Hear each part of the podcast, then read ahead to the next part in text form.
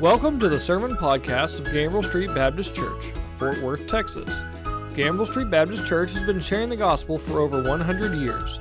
This podcast includes sermons from our traditional Sunday morning service and our contemporary services on Sunday evenings. We hope God speaks to you through this sermon.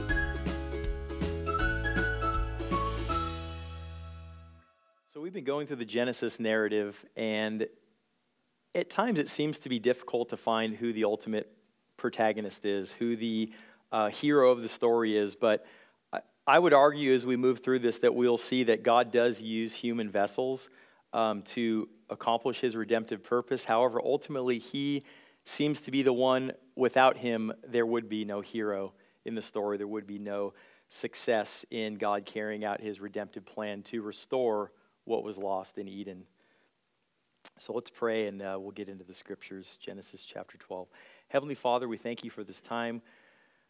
We pray, Lord, that every one of us would understand the significance of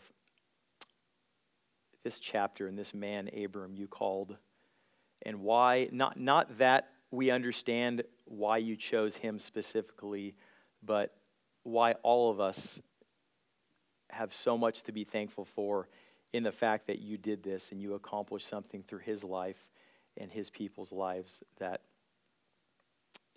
doesn't seem like it could have been accomplished without you doing it this way. So we, we praise you, Father, and we pray that you would open up this passage in a way that we might not have thought about it before. But if it's something that we're very familiar with, Father, may we be reminded and encouraged of the deep truths in it, and uh, may it cause us to worship you more deeply. In Jesus' name we pray. So, just a quick review, especially for those of you who have just joined us for the first time. We talked about how God created everything and it was good. At the end of his creation, he used an additional phrase describing it as being very good. But then the fall of man Adam and Eve chose disobedience and autonomy over obedience and submission to God. He ultimately just had one commandment for them to obey, and He gave them freedom to explore and do what they like within the, the creative elements that He had provided for them in the garden. So Genesis 3:15 however we get a glimpse of hope and it's not something man understood or that they had the ability to accomplish but it's something that God was doing, and he gave us just a small snippet of uh, the fact that the story is not over. Then we come to the flood narrative, as Dr. Spivey talked on a few weeks ago, and the wickedness of man had become so great that it seems like God almost hit the reset button. And there, there's a lot of um, difficulty in always understanding the whys of why God does certain things the way He does, but we know that He did it. And we know that God is long suffering and he is not quick to judge and condemn mankind. So there was a long period of time where man had the opportunity to repent as Noah and his sons were working on the ark. It seems to have taken around 100 years. It's quite a bit of time for them to look and see the crazy endeavor he was getting into and wondering, why is he building this big boat? Well, there was ample time, and God gave the world grace and mercy, but only Noah and his family were saved. God created a new beginning for mankind through Noah and his descendants. Then, as last week, uh, Joel brought out some incredible truth from Genesis chapter 11. Uh, once again, mankind had come together. They were still speaking the same native tongue. Uh, the languages had not been uh, confused, and the people had not been dispersed yet. And they, in a sense, were seeking a life and a name apart from God. They, they, in a sense, fell into the facade of human wisdom and ambition, which to them seemed to bring success and security. But in the end, what was the result? It brought confusion and dispersion, right? So, yeah, thank you, Joel, for helping us see the contrast. There's such a contrast between Genesis 12 and Genesis chapter 11. I love how the uh, the writer, the narrator, inspired by the Spirit of God, has put this together so beautifully and helped us understand, I believe, why Genesis 12 is so incredible and why ultimately God is the hero and the protagonist of the story in Genesis, the Genesis narrative.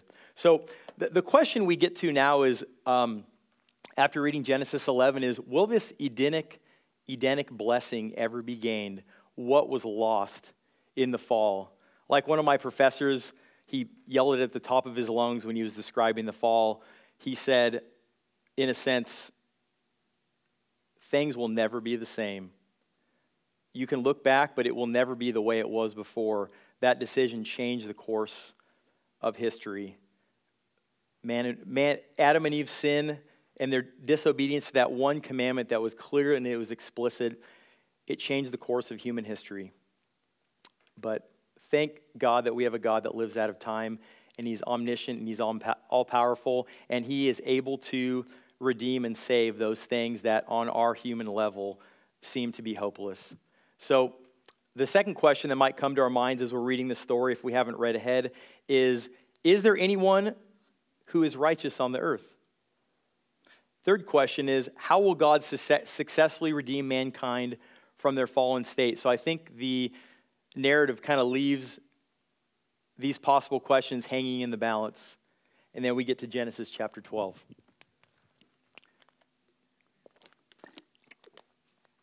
I want to, a quick little uh, recounting of uh, one of my wife and I's favorite movies, The Count of Monte Cristo. If you've never seen that, I'll, I'll describe a brief synopsis of kind of where I was placing myself when I thought about um, if I were in this story and I didn't know what was going to happen beyond Genesis chapter 11, at least up until through the Tower of Babel and the dispersion. Um, where would I be? What would be my state of hopelessness? Well, this guy, Edmond, I, I believe they're French. It's, a, it's, a, it's, fil- it's filmed in, in a theme in France a few hundred years back. And he was wrongfully accused of murder and sent offshore to a prison called Chateau d'If. Very interesting, but it was a place that they sent criminals that didn't actually commit a crime. The government was so ashamed that they put their criminals there, and, and the warden of that prison acknowledged that that was the case. And Edmond, when he got there and realized his grave situation, knew he was not getting out.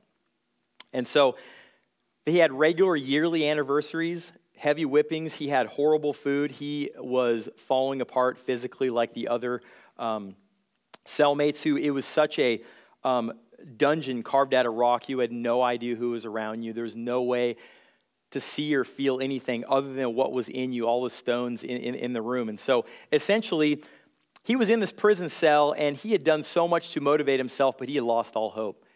He was trying to kill himself. He tried to hang himself one time. He was ready to die. He's like, I am never getting out of here. I don't think anybody gets out of this place alive. It was a very, very uh, tight lockdown circumstance. I, I, I would say it, looking at it, it's probably 50 to 100 times more of a challenge to get out of that place than Alcatraz in San Francisco. So it, he, he knew that there was no hope until his prison cell neighbor, this guy, he kind of looked like Gandalf. Uh, all of a sudden, one of the tiles, one of the pieces of stone in the floor started raising up. and he, he couldn't believe, he said, What's going on here? And, and all of a sudden, this head popped up and he blew all the dust off. It was this old guy, and he thought he had actually dug his way out to the outer wall. He says, I, I presume that I was at the outer wall, but then he realized he was in Edmond's cell. And so they worked together and they ended up escaping. They, and he ended up being trained in so many ways. But the point before this guy came up through the ground and gave him hope, he had absolutely no hope. He literally had no equipment to take his life, but he was doing everything he could to end it. So, you guys, I would say in this story, it's pretty grave. God has done so many things to give man- mankind grace, and it seems like, kind of like the, the um, judges cycle, it seems like there's this cycle where mankind continues to fall back into their fallen, broken nature in such a way that there doesn't seem to be any hope. It's like, who's righteous, right? Thank God there are guys like Noah, and Noah found grace in the eyes of the Lord. Well, it doesn't say that about Abram, but there was something going on. God knows who he chooses, and he knows why he chooses them. So we'll read verses, chapter 12, verses 1 through 3, and kind of go through this. Verse 1 The Lord said to Abram, Go from your land, your relatives, and your father's house to the land that I will show you. I will make you into a great nation. I will bless you. I will make your name great, and you will be a blessing. I will bless those who bless you. I will curse anyone who treats you with contempt, and all the peoples on the earth will be blessed through you. So, verse 1 the Lord said to Abram, a contrast I want to, I want to identify here is in Genesis chapter 11, verse 3, before the confusion of languages and the dispersion, what was the whole world that were conspiring together to build this ziggurat, this temple to heaven? What were they basing their direction or their motivation off of? It says in 11, verse 3, they said to each other. Do you see the contrast between the Lord said to Abram versus they said to each other? Two completely different voices. One was initiated from heaven, and the other was initiated by human reason. So, this is what I believe the author is trying to do is to show this radical contrast. God is the hero, but he uses man, and in order for man to do what he's called them to do, he must speak something to them, give them some sort of wisdom and command, some revelation from heaven, so they know what he desires them to do. So here we read uh, verse 1 The Lord said to Abram, Go from your land. So God gives Abram three commands get out from your land, your relatives, and your father's house. It seems pretty specific. I mean, there's a, there's a lot going on there. Um, the first thing that I'd like to note when he says, when God says to Abram, get out from your land, I translate that as hometown. When you're in your hometown and you grow up with family and friends and a set of expectations, from my experience, and I think maybe some of you guys can relate, this produces an element of complacency.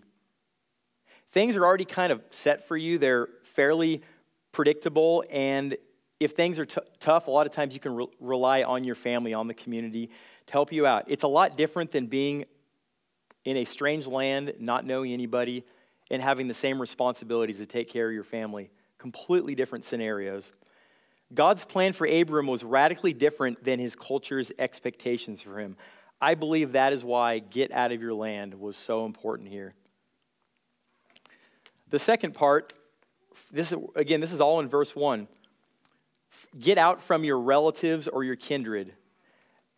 Your relatives will have a different vision for you than God does, and it often causes tension and strife. Again, these aren't things that always happen, but in general, God knew what he was doing. If he could have accomplished through Abram what he desired to accomplish by saying, These are the promises, but stay in the land, stay with your family, stay in your father's household. I believe that's what he would have done. But I, am I'm, I'm trying to help us understand why the Lord might have done it this way. And I think a lot of us can identify with these uh, things, especially those of us in this room who have given up a lot to serve God and to follow his call.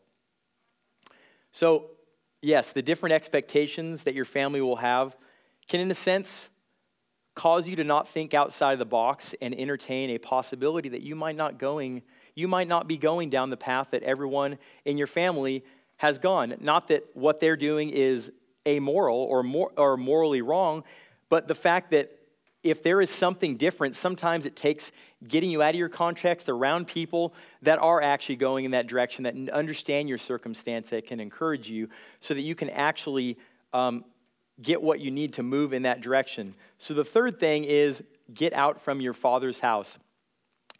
I mean, I believe all these things were in, intimately hitting home with Abram, but I, I think this was one of those things that really hit home. In, in the ancient world, when you were in your father's house, and a lot of this is similar today, um, there was some sort of a comfort and stability that was brought by the patriarch of the family. Um, they took their role of overseeing and providing for their family very seriously.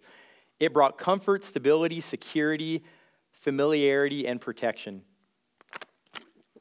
So you can imagine the context here. there are a lot of things in this circumstance that can make it really difficult if Abram stayed in all of these circumstances.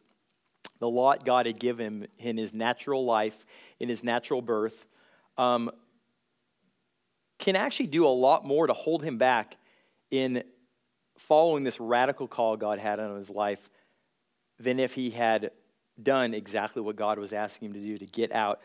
The interesting thing about this passage is well, first of all, I believe God was transferring Abram's dependence from his familiar context onto the Lord himself. Sometimes our greatest dependence on the Lord is when we actually leave everything familiar and go to a place we are unfamiliar. Um, he says, To the land I will show you. There are many Old Testament scholars do believe that the land is ultimately what God had intended the whole time. God created the earth, and God had all set up exactly how man and woman needed to thrive, and then He placed them in the garden. Well, there's something amazing. God had provided mankind with this incredible blessing of Eden, and it seems like God is always seeking to bring humankind, his followers, into a land that is a blessing that flows with milk and honey. Because how can you flourish if you are in a land that is falling apart, that does not have any potable water or um, sustenance or uh, just good morale? There are so many things about the land that you live in that are extremely important that we take for granted in our industrialized advanced culture that God understood were incredibly important to these people. The thing that's really interesting about um, in the Greek Septuagint and in the Hebrew Bible, that word for said, it just seems like it's a simple past tense, meaning that God said it. It doesn't say that he continually said it. But the interesting thing is, it seems like there might have been something going on in Abram's life and his family's life in terms of how God was revealing himself to them before we see the interaction that God seemingly had privately with Abraham, with Abram, come into life publicly. Because when we look back at verse 31, Terah, his father, took his son Abram, his grandson Lot, Lot, Haran's son, who Haran was one of his brothers who had passed away, and his daughter in law Sarai, his son Abram's wife, and they set out together from the Ur of the Chaldeans, or the Chaldees, however, you know, whatever translation you have, and to go to the land of Canaan. This is exactly what God had called Abram to do, but we see that his father and some of his family went with him. So it seems like whatever God was doing in this family's life, it was so powerful. And of course, we can speculate if at, uh, Abram was partially disobeying God because he didn't fully get out of his father's house. He was bringing his father with him. Um, I'm not sure if that's really the point, but it's highly possible. However, the encouraging factor is that God accepted Abram's obedience, regardless if it started feeble and anemic because as you look as you go farther and farther into the story of abram and the narrative of genesis you see a man who grows in their walk with god. You see a man who's sanctified who grows in their sanctification. You see one who his faith is built up section by section moment by moment. And god took him where he was at a pagan called out of a pagan land. And in a sense this is a miracle circumstance because god was saying i will create and produce a people that was not a people. They were not a people before God said, I'm going to create a nation out of a guy that was not part of a nation that would later be called the Hebrew nation or the Jewish nation, the nation of Israel. That didn't exist. God actually created this nation and he started with this one man. So it is a miracle and it's God's initiation, it's God's work from start to finish. So I think it's incredible that um, God was already moving this family, and they stopped at a certain place called Haran, and his father, Terah, had passed away at 205 years old. And God spoke to Abram. It's a really good chance he reminded him. We see throughout the narrative that God reminds Abram and he continues to encourage him. He reminded him and he said, do all these things to a land I will show you. I will make you into a great nation. I will bless you. I will make your name great, and you will be a blessing. You know what's interesting about this is out of all the people God could have chosen, he chose someone with a barren wife. What does it say in verse 30 of chapter 11? Sarai, again, Abram's wife, was unable to conceive. She did not have a child. What do you think the Lord is doing beyond just the surface level in the fact that he, in his omniscience, chose this man, Abram? Well, I really do believe the main takeaway is that God wanted Abraham and all of those around him and all of those that would come from his loins, his family, to know that apart from God's intervention, that nation promise, the land promise, all these promises would not have happened because God would have to miraculously open Sarai's womb. And at this point, she's not 90 yet, but we, it mentions her age later on in the narrative. And so it's highly possible she's 60 or 70 years old now. I mean, even at this point, um, it doesn't seem like a, a, time that's the most ripe to have a child. But um, Abram took the Lord at his word. So, God is calling Abram out of his biological family to make a divinely constituted family out of him and his descendants. Through Abram's obedience, a nation and a people were birthed. So the emphasis in this narrative is on God's character and on his ability to keep his promise. Why would God choose a man as the founder of a nation who had a barren wife? This was beyond human reason. What did the community of humanity do? What motivated them to do what they did? Back in 11, verse 3. And they said to themselves, what they did was based upon their reason and their understanding. And again, I, I love how this narrative makes such a radical contrast because Abram is, it's quite possible that he is the most talked about patriarch and Judeo Christian figure in all of the scriptures.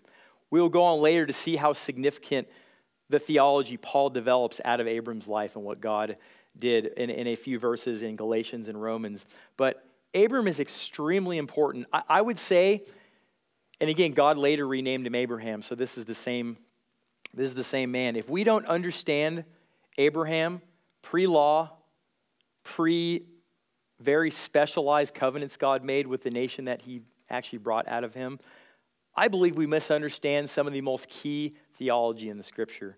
I, am excited to be able to teach on this guy because he truly um, has been a model in my life and how I understand um, Paul's theology in Galatians and Romans because of how I've come to understand chapter 12 and beyond and how God works through him and his descendants. So, verse 2 I will make you into a great nation, I will bless you, I will make your name great, and you will be a blessing. So, he blessed him so that he could be a blessing to others. You guys, if you're starting to notice this in the language that I'm using and the scriptures are using, um, there is so much overlap to the New Testament calling, to Christ's calling, as he speaks to those who would come into the kingdom of God. We as Christians are blessed by God so that we might be a blessing to others. It's not something to keep for our, just for ourselves. The same families that were judged and dispersed in Babylon are those that will be blessed in Abram's seed. Have you guys ever thought about that before? These same families that God dispersed, He didn't disperse them to judge and destroy them like in the flood. He dispersed them because I personally believe that in God's wisdom, it gave the human race more of an opportunity in the dispersion and the confusion of language to actually come back and repent and turn to Yahweh than if he had kept things the way they were. There's something incredible about, as Paul says in, I believe it's Acts 17, he talks about how he, God has determined the times and places of habitation for each and every individual. And he seems to say that that is so that they might grope for him and find him. It's very interesting language, but I truly believe that in God's incredible wisdom, uh, Genesis chapter 11 is not is bad when you start seeing why he did it and the, and the beauty of it as we move forward in the narrative. But it seemed horribly terrible and it seems so confusing you know as we as we finished last week which is why this series is so important to stick with it because as we see the narrative unfold we realize these deep truths that were always there in the early part of genesis but they continue to resurface and come to light more and more and we come to fall in love with god and the story of scripture more and more as we see um, how simple but how beautifully complex some of these things are. So in verse 3, so he was blessed to be a blessing. In verse 3, I will bl- this is God speaking still. I will bless those who bless you. I will curse anyone who treats you with contempt, or it says in other translations, I will curse those who curse you. And all the peoples on the earth will be blessed through you. Does that just limit it to Abram and his descendants? I want you to think about that for a second. there's a passage I'm going to read, and uh, it's either Galatians or, no, it's going to be Galatians, um, or we'll come back to that just in a brief moment. So, all the peoples of the earth will be blessed through you. Abram is not only the father of the Jews, but is the spiritual father of all who fear God, obey him, and walk with him. Paul draws this out a little bit in Romans 2:28 saying that not all Israel is Israel. Not all the descendants of Abram from an eternal perspective are true descendants because they must have the like faith of Abraham. Abram, they they it's not enough for them just to descend from the direct biological lineage of Abram. And you guys, the beautiful thing about all this is this all precedes the law. This all precedes any of these specific covenants God made with the, uh, the nation of Israel.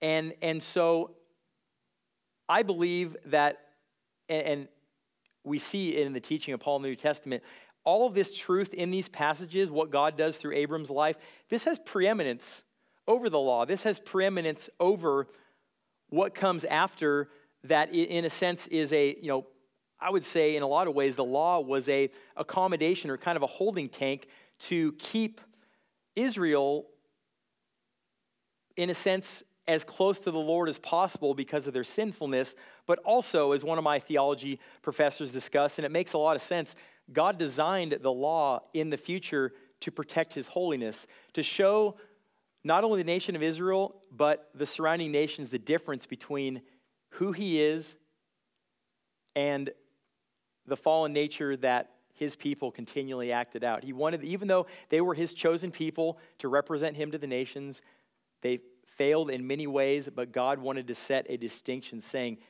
These are, This is my law, this is my holiness. There's clear, definite repercussions for breaking it. And so it seemed like every time the nation of Israel um, sinned and disobeyed God, as we get into later times in the Pentateuch, um, God added more law. It's interesting, but if you if you see that pattern, you realize that there's something more than just what maybe we discuss as the purpose of the law. It, it, it never, as Paul says, was there to actually produce righteousness, which is why I believe Abram and Abraham's life was so is so incredibly important because this is where we find how a man becomes right with God, how a woman becomes right with God, how a child becomes right with God. God speaks and man obediently responds, that pleases God and produces righteousness. It's so simple, but it's so incredible and it's so different than how the Jewish people had thought about their unique relationship with God. They, they missed it so much, and it came to fruition in first century Judaism in the way the religious leaders interacted with Jesus. They clearly were so far removed. They were calling on Father Abram, Father Abraham, but they did not understand what Abram understood.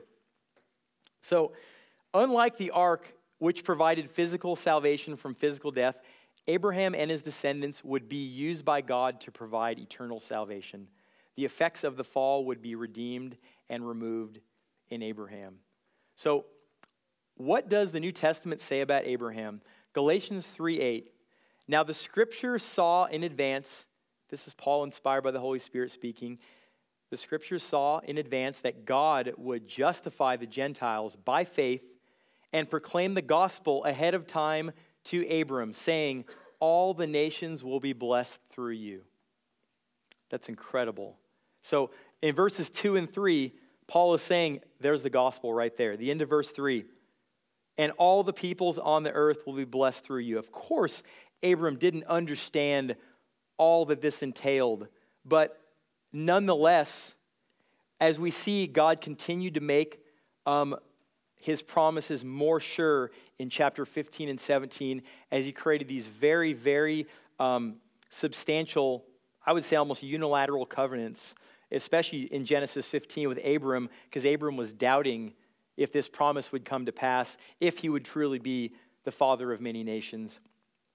And God said, Yes, you're going to go to sleep, and I'm going to take care of both sides of this covenant. I'm, the animals are going to be split, and I'm going to walk through them. I, the covenant, the human covenant partner and the divine covenant partner side, they will be met in me. I promise you, Abram, as on my character, on my um, impossible to change, impossible to lie foundational character these things will come to pass, so just trust me. So, as Paul says, the gospel is clearly seen in Genesis 12, verse 3. The life of faith and how one becomes right with God, it is found here, and it's continually repeated before the law is given. And the studier of Scripture has no excuse to not understand what Paul is saying if he, truly, if he or she truly understands what the Pentateuch has said on this issue. So, the incarnation came by God's plan through the physical lineage of Abram. The kingdom of God would be built and established by God's grace through Abraham's descendant, the unique and one and only Son of God. So, what does Abram do in verse 4? So, Abram went as the Lord had told him, and Lot went with him. Abram was 75 years old when he left Haran. Thank God, the rest of the story lays out he followed God, he obeyed him, and God's plan continued to move forward. Paul says in Romans 4 3, For what does the scripture say? Abram believed God, and it was credited to him or counted to him as righteousness. Boy, I, I would say if we are confused as to how to present the gospel to locals in a cross cultural context, if we really press home this, it's God speaks, God initiates, and we respond. It's us ultimately valuing His will and His design for mankind over all our will and our own reason. It's so beautiful how Paul is just simplifying this for uh, especially us as, as, as Gentile New Testament believers. So, God, in the life of Abram, reestablishes the preeminence of faith.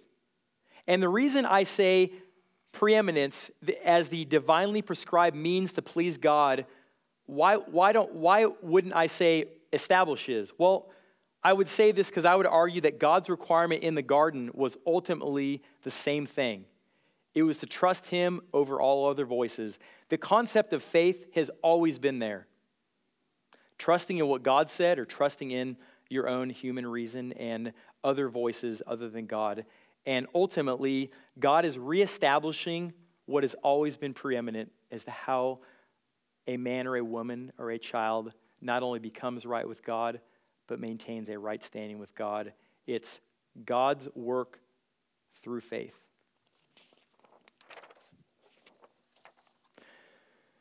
So, in closing, um, it's a righteousness through faith that precedes the law. I hope that helps us when we read through the law and get so confused as to what translates over into the New Testament from the law and what doesn't. Those, those conversations can be very helpful, but also very difficult. But ultimately, I love how God established what we need to know before the law existed. And may that be our hermeneutic or the way that we go about interpreting the rest of the challenging passages, knowing how a man or woman or child becomes right with God. It's through how God dealt with Abram and his descendants. So, what it, it, our life as believers, how can we emulate this faith? This faith that is a faith that is distinct from other religions. It is a faith that pleases God. Number one, we need to understand the object. The object of the faith was in God and His revealed commands and promises.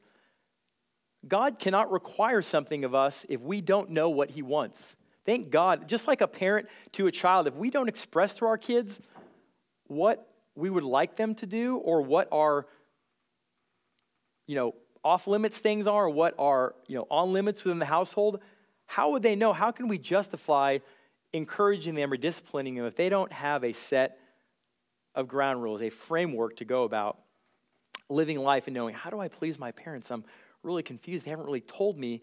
I just know they seem to get upset all the time, but I don't know what I'm supposed to be doing. Well, thank God that He has not left us. He did not leave Abram in that place. So we know the object, the evidence of Abram's faith was his lifestyle was a lifestyle of worship and obedience. For those of you, you might have noticed this, but I wanted to bring this up because I thought it was so cool. Uh, a little bit further on in chapter 12, um, when you read through verses 4 through 8, there is this statement. It's a narrative. It discusses how Abram pitched a tent and created an altar, made an altar, and he worshiped God. And it was between Bethel, Bethel in Hebrew means house of God, and Ai in Hebrew it means heap of ruins.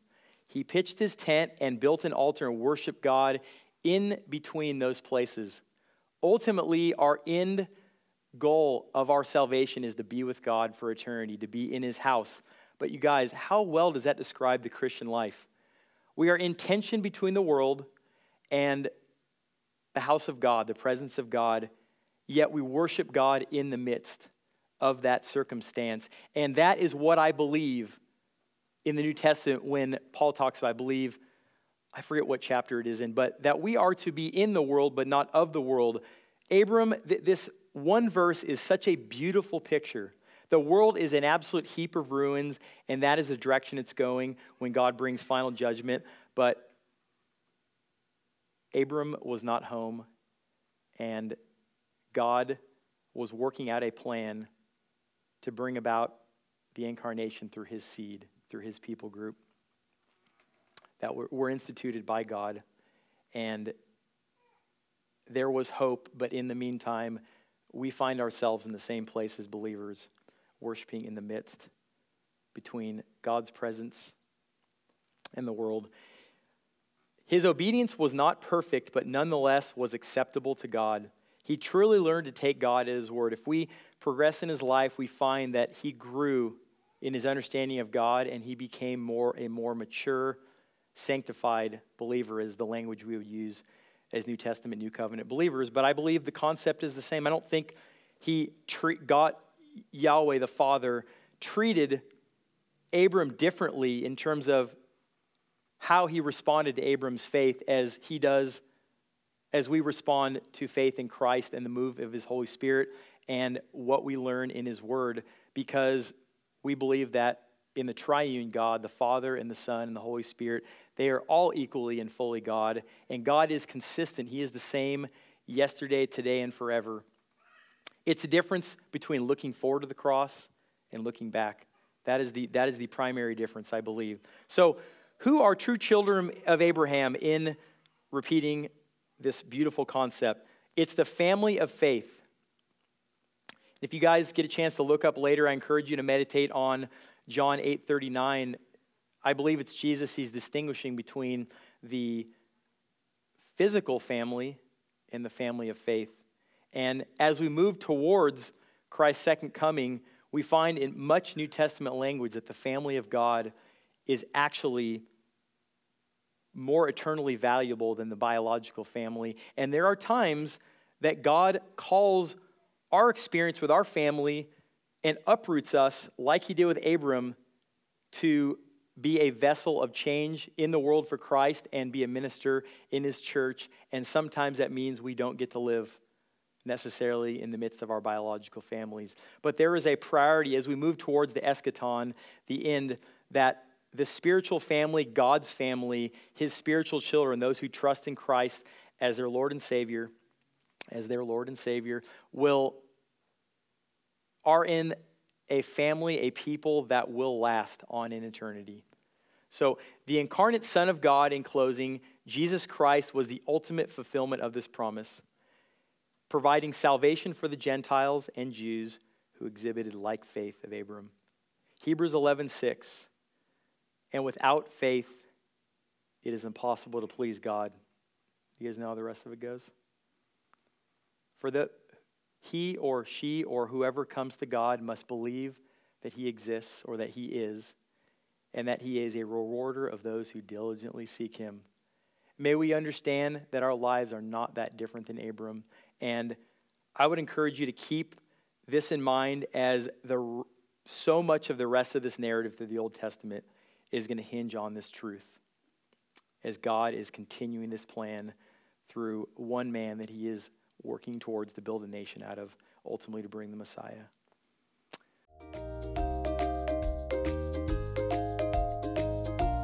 Thank you for listening to this episode of the Gambrell Street Baptist Church Sermon Podcast. If you have questions, we would love to speak with you. Please call 817 926 1785 to speak with a minister. If you live in or will be traveling to the Fort Worth area, we would love to have you visit.